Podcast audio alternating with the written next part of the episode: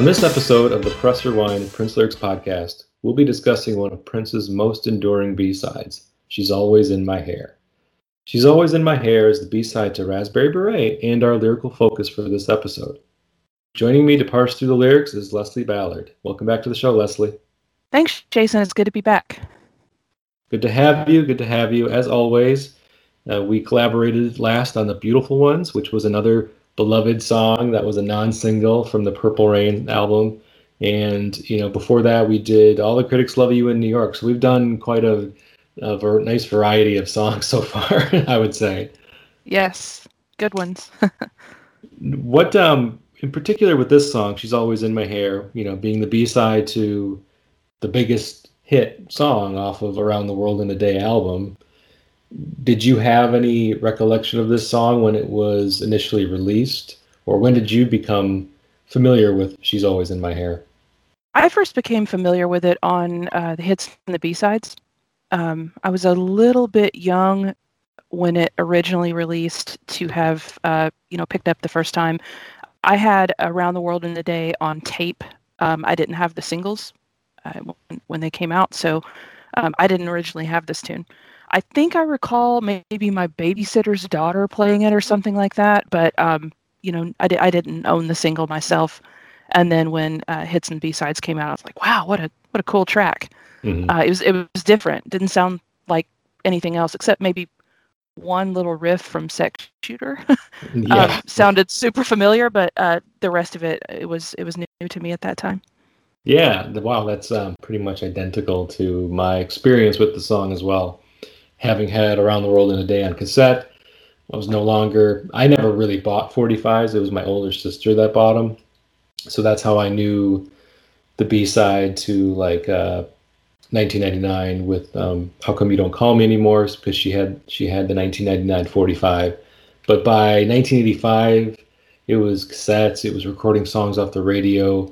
So I wasn't, she wasn't buying 45s. I wasn't bu- buying 45s. So I wasn't really uh, privy to this song until, like you said, until the the hits and the B sides collection came out in '93, and really that collection opened my eyes to a lot. Um, I wasn't fami- familiar with really anything pre 1999 until that collection.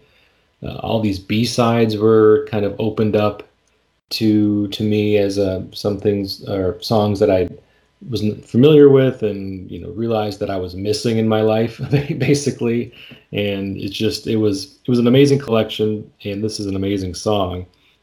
And you touched on the sex shooter kind of uh, someone almost like a sample I guess because I was trying to do the the timing in my head in preparation for this episode because she's always in my hair was recorded at the tail end of 83 Right. And by I'm like, well, by that time, Purple Rain movie would have already wrapped filming, because um, you know by that time they were starting to get into post production, and you know Prince would have to record a couple more songs to fit like montage scenes, like When Doves Cry and Take Me With You. But all like the filming of the movie was done, and of course we all know anybody who's familiar with the movie, sex shooters in the movie. So it would have had to have been done by December, late December of '83, right?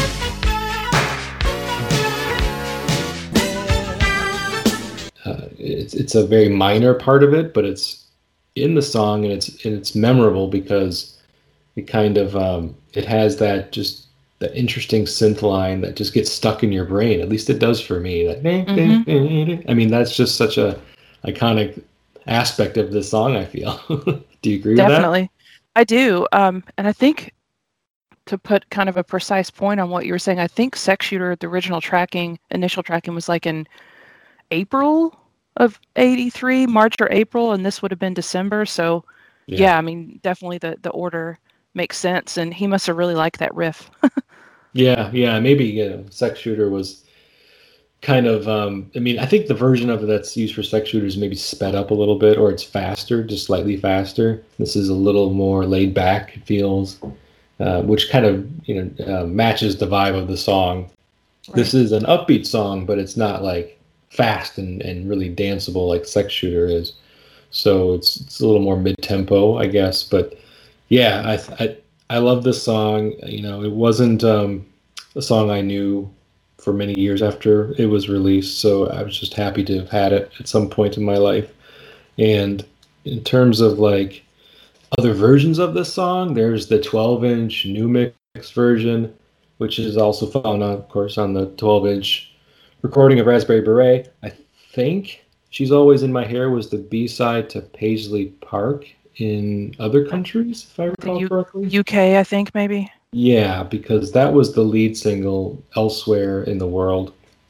And for whatever reason, it was, you know, determined that She's Always in My Hair was going to be the B side to whatever lead single was going to come off of Around the World in a Day. And so in the United States, it was Raspberry Beret. In the UK, it was Paisley Park. But they all got it at some point, just on different different A sides.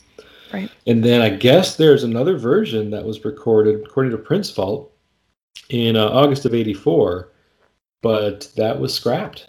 And we never we never really got that version.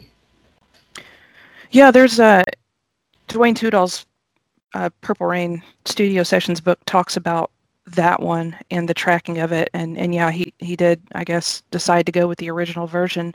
It'd be great to hear um, the later version. At least Yeah. I'd like to.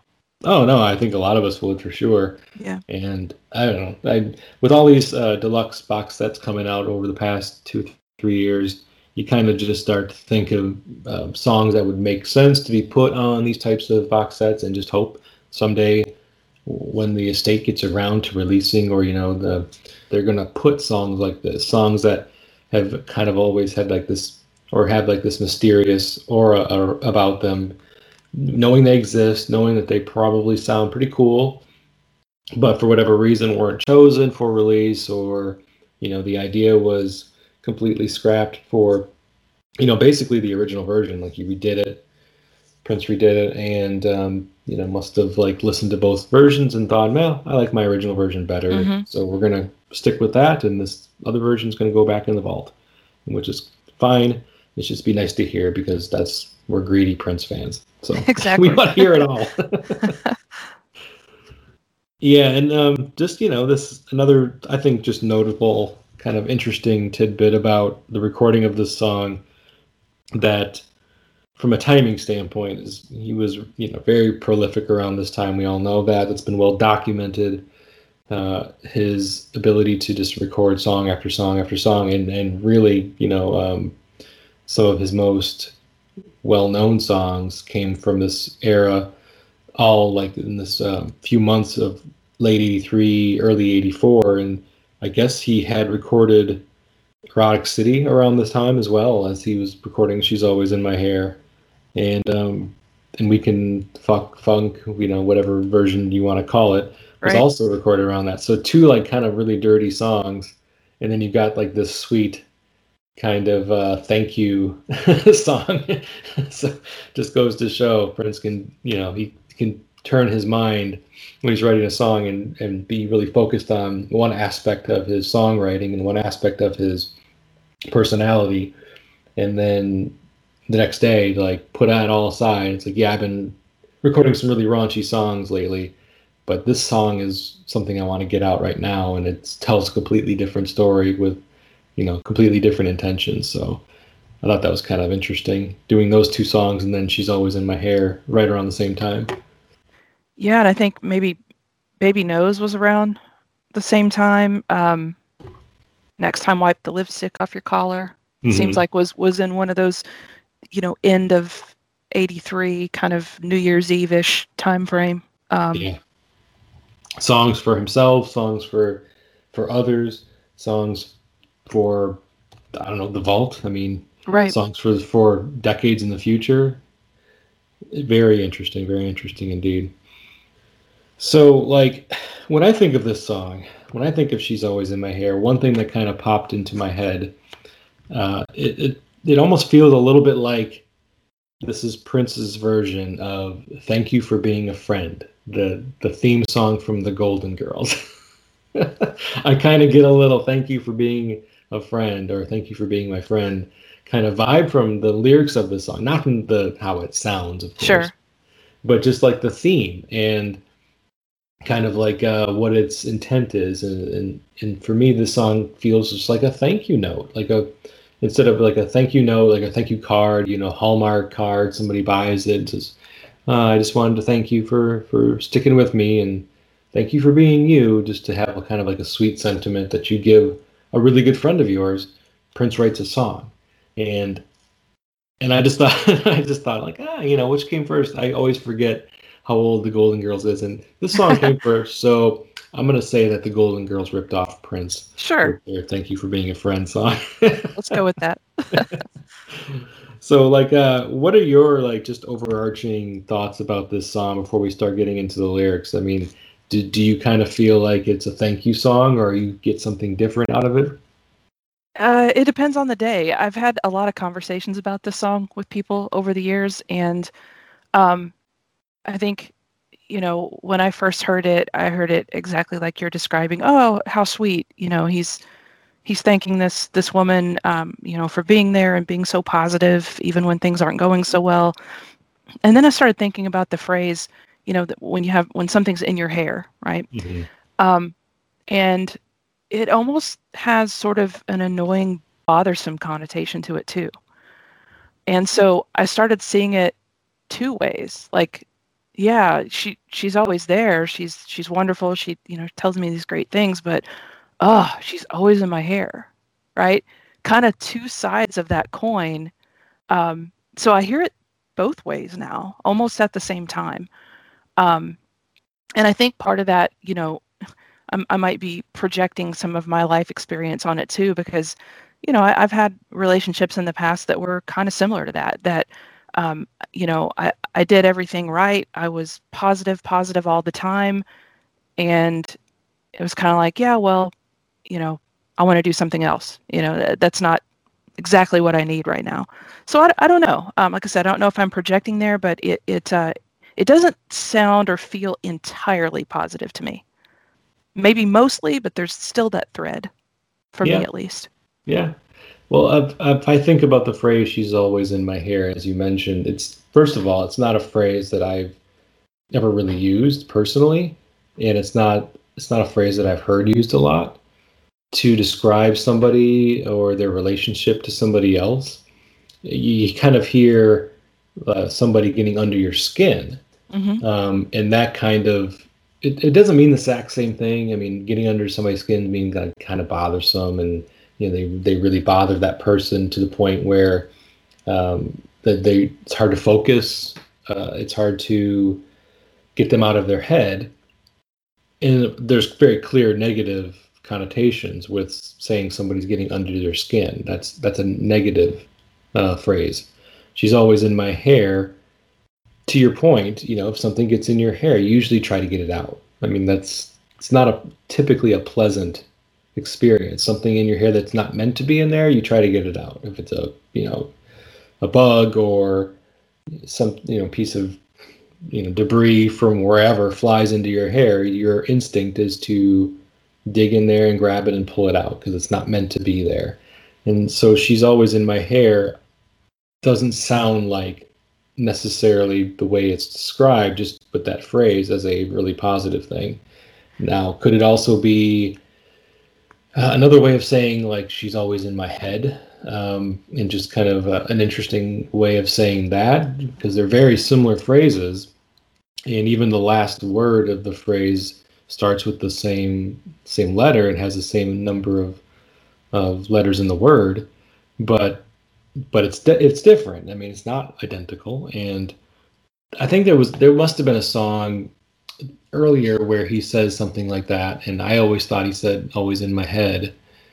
After hearing this song, like, does he say in my hair? Because they just sound so similar to me. Like the the phonetics of them are so similar, and in your head almost makes it sound like like they're getting into your head to the point where your own thoughts are no longer your own anymore. Like you can't differentiate between your own thoughts and their thoughts because they've just become so intermingled in your brain that it's that's a problem. I mean, if somebody's in your head so much that you can't even tell what are your original thoughts and what are their thoughts that have been implanted in your brain anymore, then maybe that's time to step back. So I do get what you're saying with with maybe some parts of the song, or at least some of the the tone of the song, can be perceived as a little bit bothersome or negative in some ways.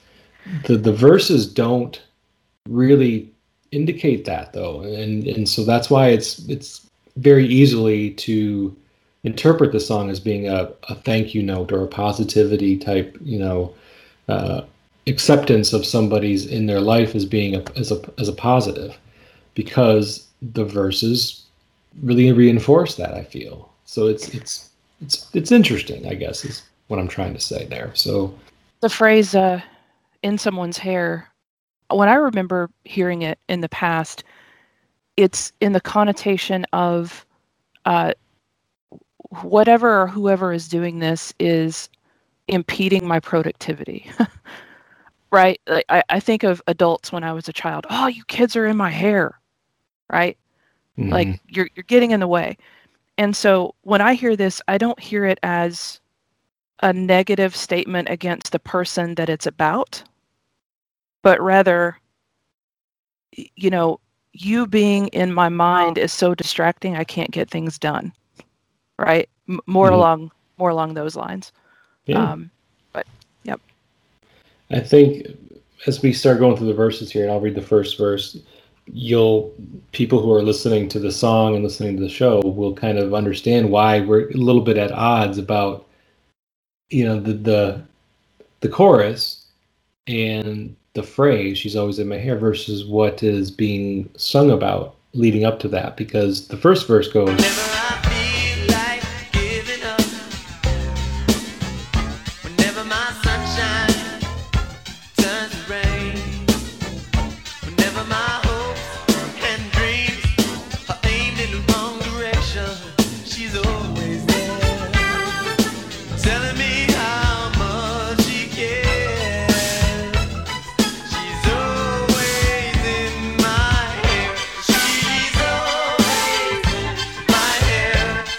feel like giving up, whenever my sunshine turns to rain, whenever my hopes and dreams are aimed in the wrong direction, she's always there, telling me how much she cares. She's always in my hair. So if you just read that verse, you're thinking, okay, this is a, a person who is in my corner. You know, it's it's somebody who has that confidence and, and really trying to build somebody up who's feeling down. I mean, Prince is showing some vulnerability here. He's, you know, exhibits a level of vulnerability that he doesn't often do. Uh, you know, a lot of his vulnerability in early songs have been related to relationships or, you know, his love life. Not so much about just in general things that, uh, you know, his hopes and dreams or, you know, wanting to achieve whatever it is that he's trying to achieve. That's always it's always kind of come across that he's been very confident in that and very self-assured in knowing what he wants, going after what he wants and succeeding in getting that because he puts in the time and the effort and the work and has the the work ethic to get there. But this is uh this is him really showing vulnerability and and showing some self-doubt and um you know, and needing somebody else to prop them back up a bit and get them back on the right path. And that's just a, it's just something that you just don't hear a lot. At least, you know, up until this point, you don't hear this a lot in Prince's songs. No, I think you're right. Um, one thing that, that stands out to me in this verse um, is the fact that, you know, when he says, whenever my hopes and dreams are aimed in the wrong direction, what he doesn't say is, she points me in a different direction right? She mm-hmm. she she doesn't redirect or try to correct. She's just there showing support right? Um, and that's always kind of stood out to me too and it and it makes me laugh a little bit because if you read any of the accounts of you know the genesis of the song who it's about and, and that sort of thing um, uh, jill strikes me as the type of person that would challenge him. Um, i hope she listens to this at some point. Uh, i mean that in, in all affection. Um, it, it it does um, you know she does seem like the type that would have challenged convention with him but this verse is highlighting you know she's there for me um, i think that's really cool yeah in case it wasn't clear to anybody listening the the is widely believed that this song is written about Prince's friend and protege at the time and part-time lover, uh, Jill Jones. So Jill Jones was a backup singer for Teena Marie. Prince met her years before, like in the very early '80s, and you know, kind of recruited her to to join his camp and you know be a part of his musical um, successes and evolution as you know he started to build additional groups like the Time and Vanity Six. So he didn't have her earmarked for Vanity Six. Uh, that already had three members, and she wasn't there for that. But the you know most people's first um, well, there's really two really kind of iconic moments for Jill Jones in the in the Prince sphere. And the first one would be the, music video for 1999. She was a co-singer on that along with um, Lisa Coleman and Dez Dickerson. And she's in the music video, blonde hair. Um, she's got the the hat on and the glasses, and you know, looking really cool. And um, that's probably a, that's a lot of people's first you know vision of Jill Jones. And then we see her again, of course, in the Purple Rain movie. She plays the waitress that you know lets Apollonia in, and she has like this unrequited crush on Prince's character, the kid, throughout the movie. You know, her her um, her character arc in that film maybe was probably a lot of that was left on the cutting room floor, from what I've read. It was probably more for her to say and do in that movie but she still left a mark. I mean, it's still a memorable character, and she left her mark on that film. But where her mark is really left with is the, you know her vocal ability. She's a very talented singer, very strong singer, and you know she vocalized a lot on the 1999 album. Um, her vocals are all over you know various proteges albums as well, especially, you know, some of the albums the singers weren't the strongest. They needed some background singers to to kind of make them sound a little little more pumped up and um, a little more professional. Jill was there to to provide that and often uncredited in that as well. Uh, we, we see Jill again later in the 80s with the solo album, self-titled solo album that had been in the works for years. Uh, finally saw the light of day in 1987 on on the Paisley Park label. It's a brilliant album, you know, widely considered one of the better, or if not the best, um, protege album of the 80s for sure.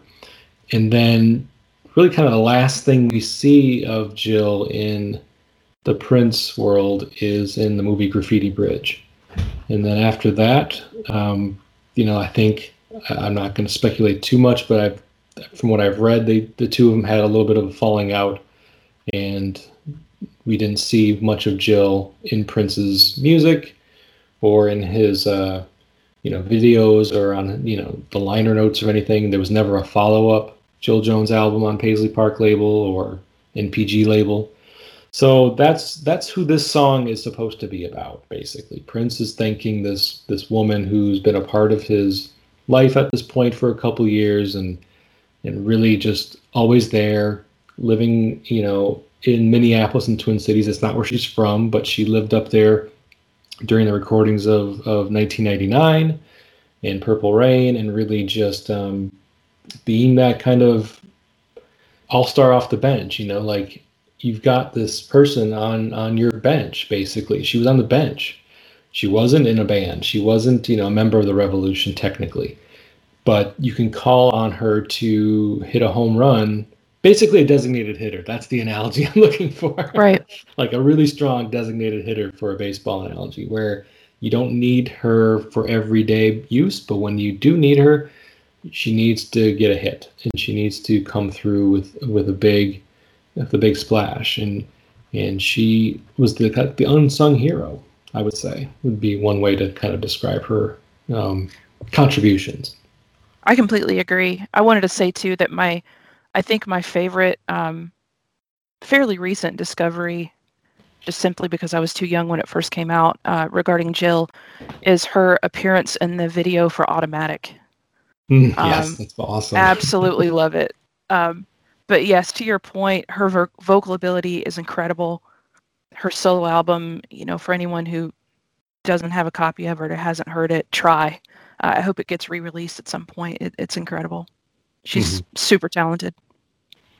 Right, she is. She is, and but she has a very strong personality. And yes, uh, anybody who follows Jill on social media will catch wind of that right away.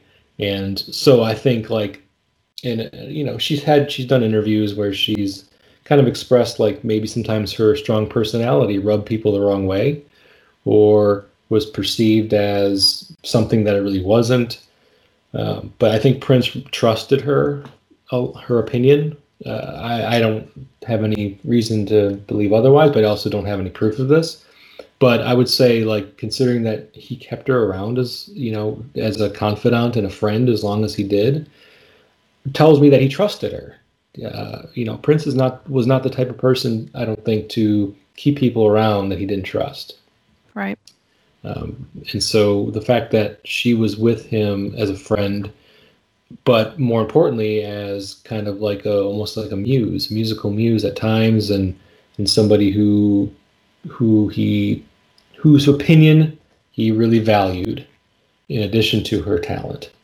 Uh, and uh, she's kind of like a no bullshit type of friend. You know, people have those friends that you you ask questions, the tough questions to, because they know that they're going to give you a really honest answer.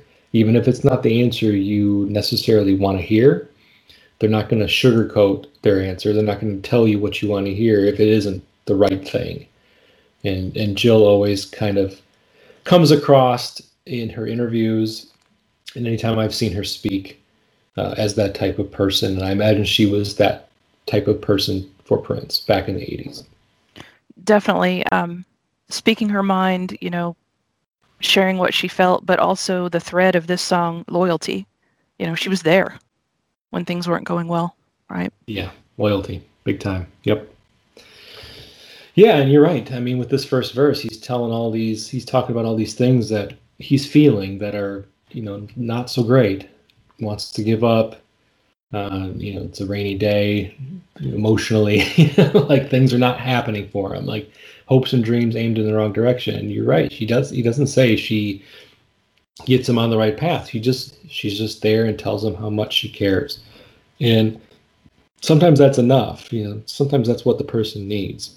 Right. They don't necessarily need another person to get in their head and talk to them about what what's right and what's wrong and what they need to do in order to change their career path or make the right decision, sometimes that person just needs to figure it out themselves and they need a support system to help them figure it out and give them time to figure it out. And that's kind of what this first verse is implying, at least to me. And, and you brought up that good point that really that's what it does. It also kind of occurs to me that, um, you know, Prince is known for having multiple meanings in a single line of, of lyrics, right? Um, I think about with the the phrase "she's always in my hair" or the sentence "she's always in my hair," I can also envision someone playing with his hair, right? Mm, like yeah. affectionately, gently being there and playing with his, you know. So something like that too. You know, it it takes on even more of that, uh, you know, gentle, loyal, um, steady presence, right? Um, I can hear that in it as well. Yeah, and if that's if that's true, you certainly don't just let anybody do that. Right. It's a very intimate thing. Exactly. That's that's really kind of held for just like the significant others or the closest of friends. And yeah, I mean the fact that she's a woman um, doesn't hurt. I mean, I don't think that Prince's best male friend would be allowed to play in his hair, but um, nevertheless, maybe I don't know, but I don't see you know I don't see Andre Cymone uh, playing around in Prince's hair at any point. So yeah, the fact no. that if that's another alternate thought about this uh, chorus, you know, the line "She's always in my hair," you're right. It does it does speak a lot to closeness and a level of uh, trust and intimacy that really good friends, whether or not they're intimate physically or not, is not even that relevant, I guess. Um, okay, so then the chorus is just "She's always in my hair." I mean, it's it's he just repeats it and he sings it um, a couple different ways and repeats my hair you know so then you just kind of get that that chorus to repeat the last line of the verse and um, no additional lyrics in the chorus it's just a way to kind of reiterate the point and reiterate the title of the song and and get some more really kind of cool musical aspects. Um, he sings it kind of in a higher register, like he goes upwards in his register as he sings the line. She's always in my hair. Uh, D'Angelo does a really good version of this song. Yes. From the late '90s, I think it was on the Scream 2 soundtrack. And uh, yeah, I mean, I, I normally, you know, covers of Prince songs tend to just be like, eh, okay, it's fine. But you know, the D'Angelo's version is really good. Um, it's got like this really kind of uh, more rock and roll vibe to it, with a strong like funk in it as well, like a rock and funk type version of the song. And and D'Angelo's vocals in the the cover really excel with this song. The way he's able to like stretch the lines and and really just belt it out, you know, in a way that maybe Prince doesn't even really do that much in this song. He kind of keeps the vocals pretty tame. You know, you don't get a lot of of Prince-isms in this song in particular. I think um, he doesn't sing it in his high register. He doesn't you know, do falsetto. He doesn't have a lot of screams. I mean, there's there's always a little bit of something, some embellishments in just about every Prince song, but he sings it pretty evenly keeled throughout, though. He does. He's got some vocal techniques that you don't hear in a lot of other songs. Like he does a lot of like scooped uh, notes, glissando, that sort of thing. Um, and you know, I'm with you on on D'Angelo's cover. Uh, I'm pretty snobby and protective of covers of Prince tunes. Mm-hmm. I don't I don't usually like them, but this one I think D'Angelo just nailed it. Um, it's it's really really good. Yeah, that's right. The last episode we did, the beautiful ones, we briefly talked about uh, Mariah Carey's cover of the song. Yeah, uh, you'll never hear me say that Mariah's version is better or equal.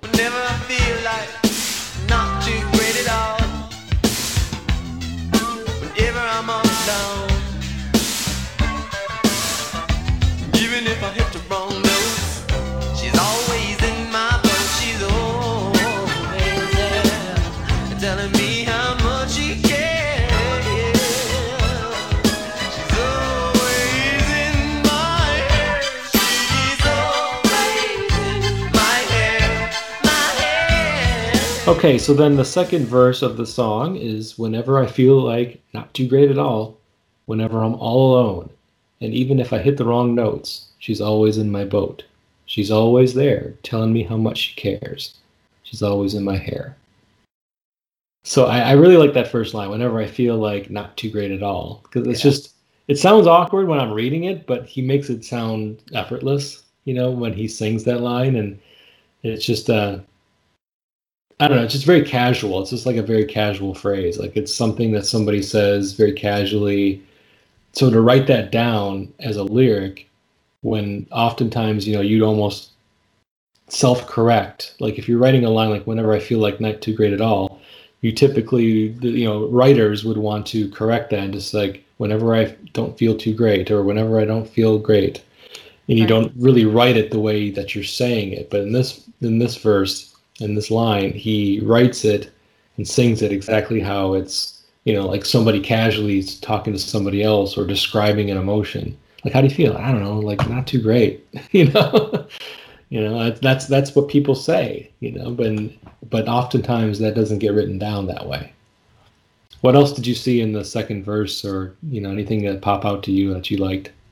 A couple things. One, uh, when you were mentioning the whenever I feel like not too great at all, um, it makes it match the first verse, right? When when he starts with "whenever I feel like" that, that you yeah. know, whenever I feel like phrase. So that's pretty clever. Um, the other thing that that stands out to me in, in this verse is that you know talking about she's always in my boat. You know, this was the 1983 version of what we would come to know as a ride or die, mm-hmm. right? Um, you know, no matter what goes wrong, she's there's a storm, the waves are splashing all around, uh, you know, whatever. She's in she's in the boat. Like not on the shore yelling, "Hey, be careful," but in my boat with me. Um, and I, I always I love that particular line. You know, if I make mistakes, and here's something interesting too when he ever when he says whenever I'm all alone. So that to me says when I'm by myself, part of her is still with me. She's still in the boat with me. Yeah. Which, you know, speaks to the being in his head, right? Being in his hair, you know, what, whatever you want to say. Um, that her influence and her uh, supportive voice is is there even when he feels alone or is in fact alone. Yeah, interesting because you can also think about that line whenever I'm all alone as talking about, you know, his current relationship status. So mm. Prince was at this time is widely kind of known was a serial dater. yeah. I mean, he had a lot of girlfriends bouncing around between women. You know, he usually had like one girl that was kind of like his uh, main girlfriend at the time, and I guess late '83. I don't even know who that was. This was before uh, Susannah, but uh, after Vanity, so maybe he was between main squeezes at this time, or maybe this is you know he and Sheila were working together on this time too. So I don't know, but I'm not here to speculate on his love life, but you know the whenever i'm all alone also can tells me a little bit like when i'm between girlfriends or mm-hmm. when i mm-hmm. don't have that person that's you know number one and on my my list she's still going to be there um, and all alone meaning i'm not dating anybody i can still always rely on jill to to be there for me in whatever ways that i need her for and so sometimes i mean i hate to say it but is it also like she's always kind of there for me in ways more than just emotional support? Could I don't be. know. I don't know. I mean, I think that there's there's probably a little bit of that as well, and we'll get to another line later in the song that you start to wonder, like, God, did she did she? If I'm listening to this song and I'm hearing some of these lines, do I think it's flattering some of these lines, or do I think maybe I'm not I'm not being treated the way that I deserve to be treated if I'm this important to this person. So up to this point, it's all good, you know. But right. as we kind of touched on earlier, like, eh, maybe there's some things in here that could be perceived as not so great, not too great at all, even. So nice. I think, yeah, I mean, it's just it's just an interesting song because on the surface, it's it says one thing, but digging a little bit deeper, you start to think. And also, I mean, granted, we have the luxury of decades of um, Prince biographies and, and you know Jill's accounts and other people's accounts of what was going on at that time. Whether it's luxury or whether it actually uh, maybe a little bit um, harms our perception of the song, that you know it is what it is. But we have we're privy to things that maybe or not maybe most people weren't privy to in 1985 when the song came out. So we have a little more knowledge about stuff that we can we can then project into this the song's lyrics whether or not we should or not. It's impossible not to do i think. And everyone hears things in their own life con- context too right so we even read into them like i mentioned in the beginning uh, our own experience that that gives it certain color and, and perspective. Yeah. And I do like that even if I hit the wrong notes, she's always in my boat. So hitting the wrong notes, once again, just like, you know, other lines in the song, um, can really be perceived as more than one thing. Like, you know, the, she's always in my hair can mean literally or figuratively. Uh, hitting the wrong notes could also be, you know, thought of literally and figuratively as well. So, right being a singer, you could hit some wrong notes on occasion, or just wrong notes, meaning like not a great decision, maybe not the right choice for that moment. Uh, so it's kind of just you know a, a good way of, of, making a line have multiple meanings based off of the fact that it's uh, you know there's actual literal things that Prince does that can make that line work, not just figuratively. Like if you and I say uh, we hit the wrong note on that, we're not talking about singing, you know? Right, exactly. We're not musicians. We don't sing. So obviously nobody's going to think that we hit the wrong notes in a song that we sung. But when Prince says it, you know, goes a different direction. I've always loved the uh, the synth stab on that phrase too, uh, specifically on the word notes. Even if I hit the wrong notes. Um, it's not technically a wrong note. What you know that makes me laugh, but it's different from anything mm-hmm. else in that verse. Yeah, good point. Good point. Okay, so then the chorus is the same again. So you know, it's just he repeats, "She's always in my hair," and uh, we get to another verse, and this is the this is an interesting verse. Prince does that. His those third verses tend to deviate from the structure that had already been uh, previously established in the song.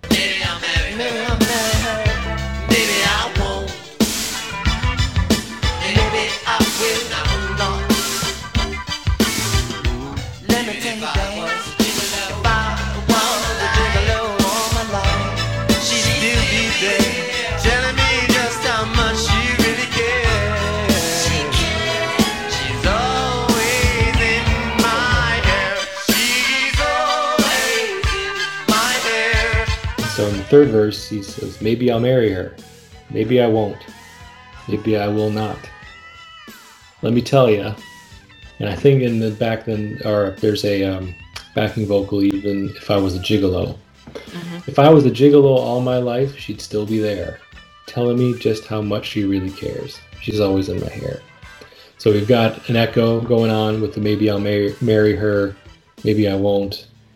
Those lines get um, echoed behind them just Prince Prince's own vo- voice. It's not somebody else's voice. It's not like a you know backing vocal by Wendy and Lisa or even Jill for that matter.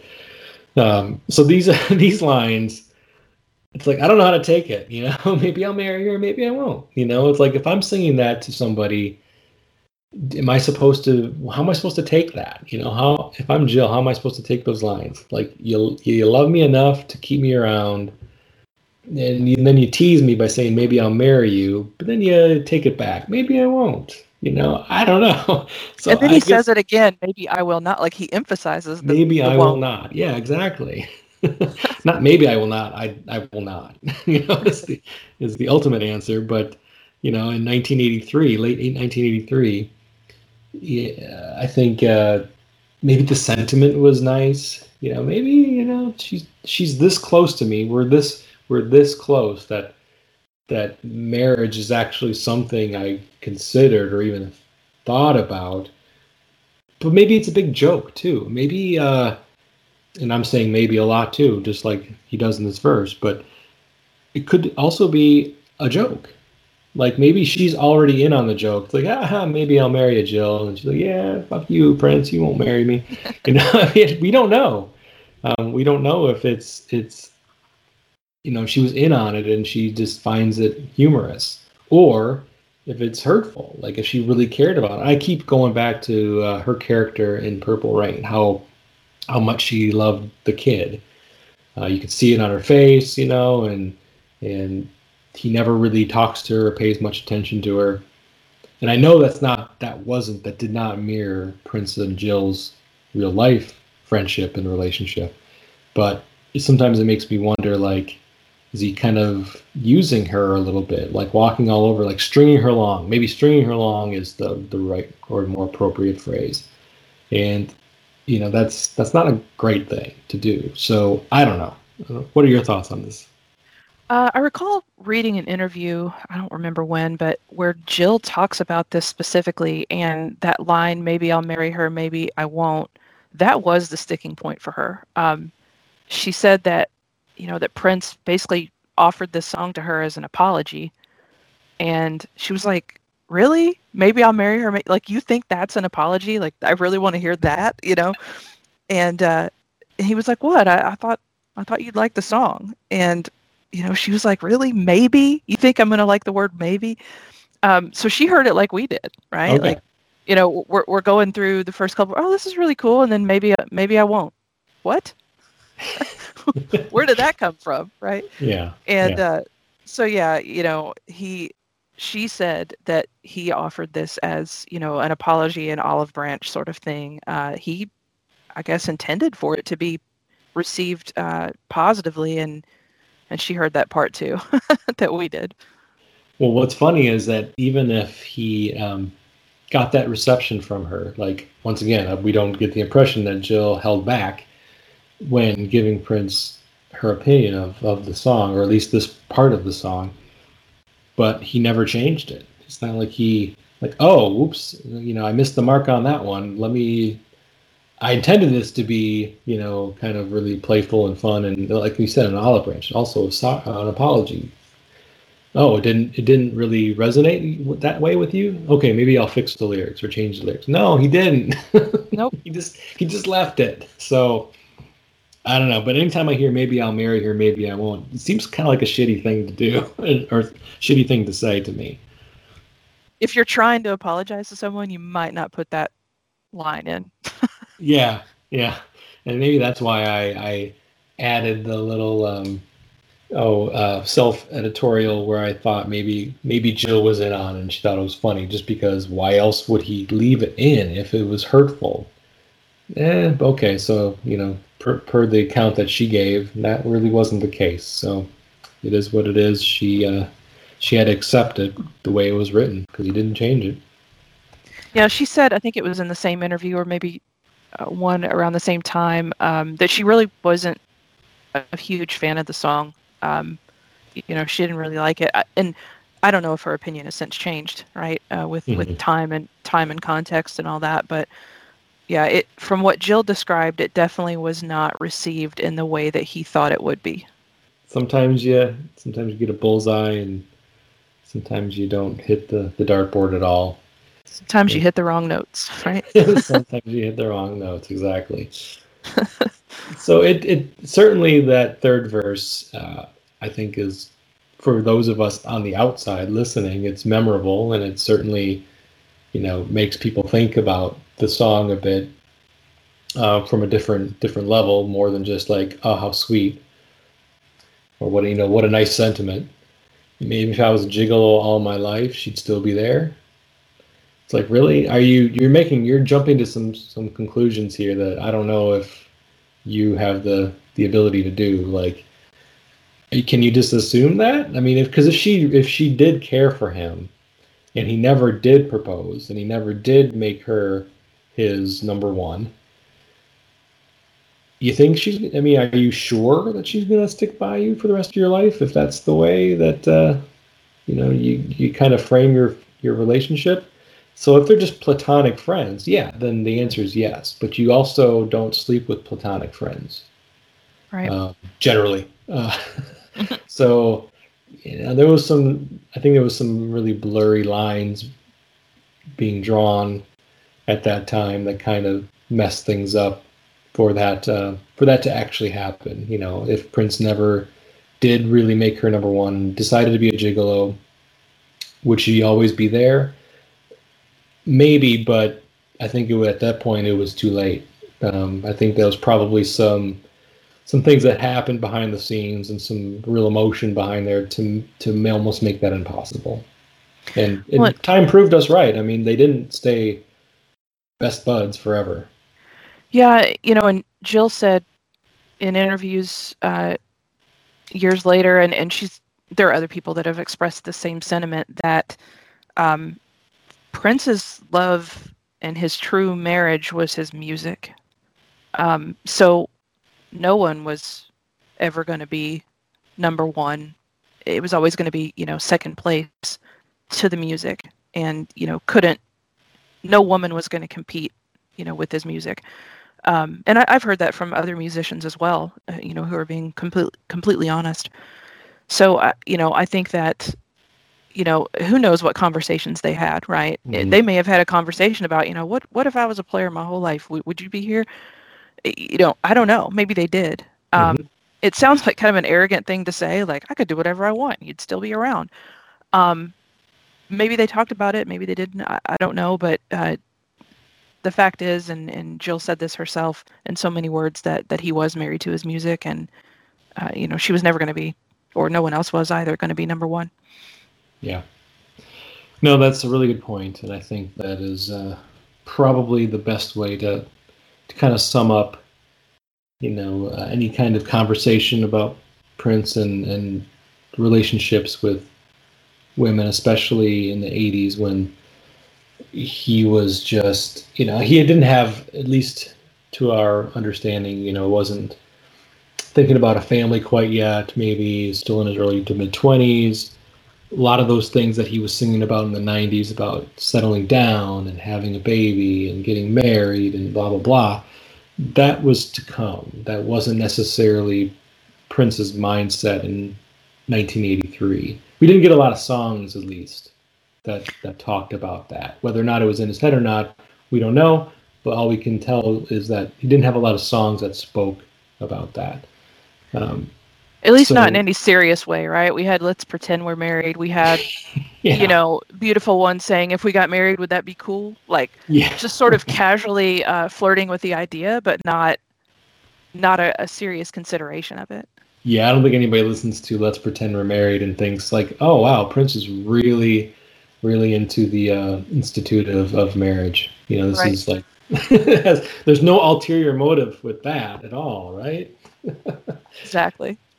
Okay. He's not. He's not talking about the weekly meal planning and you know. yeah, the sort mundane, of thing. the mundane aspect of it. Yes. Exactly. Okay. Well, then after the third verse, uh, it's just a chorus again. She's always in my hair, and then he goes basically goes back and repeats the first verse again. it's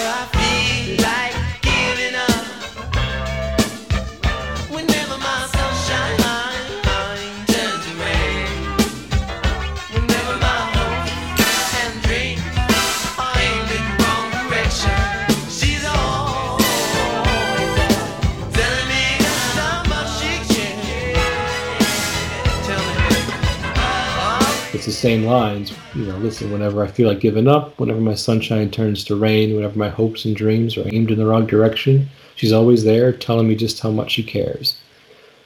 Telling me she's always in my hair. And so it's just a kind of a full circle back to the beginning of the of the song with the first verse again. So um, really that's that's the lyrics to she's always in my hair I mean, it's not it's not per, my personal favorite B side of the '80s or in general. I like it a lot. It's a it's a really good song, and I enjoy listening to it whenever it comes on. But I don't know. I mean, uh, anytime somebody else does another version of a song, and I'm like, ooh, that's that's really strong. Either that that's it says two things. Either that I think that that person just kicked ass, which D'Angelo did, or the original version, I was not like completely married to, pun intended, because um, you know when when I have a, an, an official version in my head is like the, the definitive version of a song. No other version, no matter how technically good it is, can you know hold a candle to it. Like anybody does another version of you know Erotic City or 17 Days, I'm just thinking, nah, next. Right. But, exactly. but the song, you know, I think that there was room for improvement in the song. I think there was room for interpretation or for um, some, you know, more unique uh, aspects of the song to be kind of fleshed out and developed. I think there was there was room in the song for it to be improved on, which is a really rare thing I think for a Prince song because most people just say that they're perfect as they are and there's no room for improvement. I don't know. What are what are your thoughts on the song overall, just without just talking about the lyrics, just in general? So uh, when I first heard it, I was like, this doesn't sound like anything else I've ever heard from Prince. Like it had, you know, the the melody was different. You know, I haven't analyzed it harmonically or anything, but it just sounded different to me. And because of that, I was intrigued by it. Um, I wouldn't say that I loved it from the beginning, but um, I was intrigued. And then uh, over time, I've really come to like this tune a lot, um, more and more over time. I will say though that I think that the fact that it sounded so different lent itself very well to D'Angelo's sort of uh, boho soul funk sensibility. Mm-hmm. Um, it, you know, it. I could picture him in my head performing it when I heard I was like, oh yeah, that's that's definitely the end, you know, that fits him really well. Um, so you know, yeah, that's sort of the take that I had on it. Um, I like this this song more and more as time goes on, not just lyrically, but but overall. And I, you know, there's live versions of it that that are incredible too, and and I think that it really uh, it breathes a little bit more, and you you hear more of that. Uh, well, depending on when it when and where it was performed, the the rock edge, um, which I think is is really nice with this tune in particular. Yeah, D'Angelo, Andre 3000, they they have like that same kind of sensibility of the late 90s, early 2000s that really lend well to singing either a cover of this song or similar versions or similar similar styles of this song.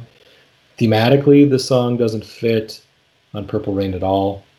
It doesn't seem to fit on Around the World in a Day, so it was just it, it was a B-side. It was destined to be a B-side because it is so different and doesn't really match the tone of it's not it's not um, poppy enough for Purple Rain. It doesn't have like you know the the Linn drum machine sound that was really kind of uh, framed 1999 in Purple Rain, and the, the guitar is there, but it's not theatrical guitar. It's just more like serves the song guitar. And then around the world in a day, it just I mean, I don't know. It's just there's too much going on in that album for this to really fit, and and it would have been like one of the oldest songs to for the album if it was actually included on the record. With most of that album being recorded in '84, and this was a late '83 song, so it was almost like it was too dated. It didn't really match the the theme of what Prince was going for with Around the World in a Day. The instrumentation wasn't experimental enough, or you know, just didn't have whatever edge that it needed to to make that album. So I think a B side is is a perfect place for it, and um, I really you know enjoy the song quite a bit as well. It's just one of those songs I think can be interpreted and improved on, or at least interpreted and done in a different way that's equally appealing. Where most Prince songs, I can't say that. So I guess that's my my final word on it. Yeah, I loved. Uh, you know, there's a version of it on the Rave Un2 the Year 2000 video that's really good. Um, and then I also liked some of the live versions that I've heard and seen in like Third Eye Girl era, mm-hmm. uh, 2013, 2014 type time frame. And you know, again, that rock edge really comes through, and and I think that's what this um, this song may have needed. I, I think it it just uh, you know brings out the best in this particular tune. Yeah, this was a song that he did play quite late into his career live. Not so much even when it was first out or even during the 80s on any of those 80s tours. Didn't play it on the, you know, the Purple Rain tour, didn't play it um, on the Parade tour, Sign of the Times. It was, yeah, he pulled it out later, like in the mm-hmm. 90s and in the 2000s. And and maybe by that time, you know, he had the live band that he wanted and felt like could really uh, elevate the song beyond its its recorded version, and maybe that's why some of the live versions are the wor- versions that we we consider some of the the best out there of this song because it's it's taken to the next level.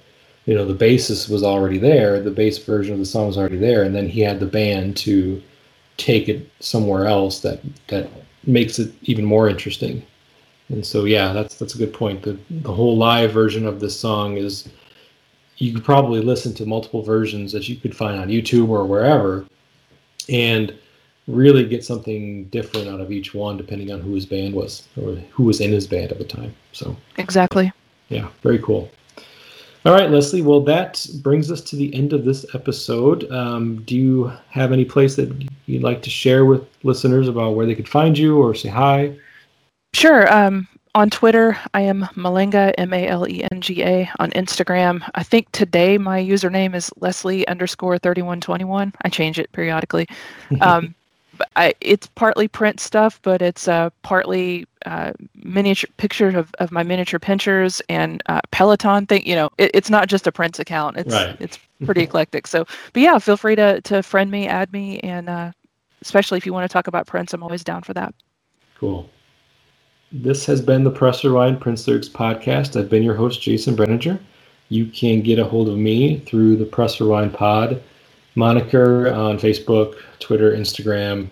I recently launched um, a Discord for the for the podcast, so look for the Discord invite link in the show notes, and I also have it posted on my social media. So if you're interested in chatting about Prince with other Prince fans, fam, friends, whatever you want to call us, we're all together trying to get. I'm trying to get a bunch of us together on Discord. So I'd love to have anybody who is interested in that platform, interested in that app, to find find me there, find us there, and um, you know talk about Prince. That's what that is all about. And I guess until next time, thank you and goodbye.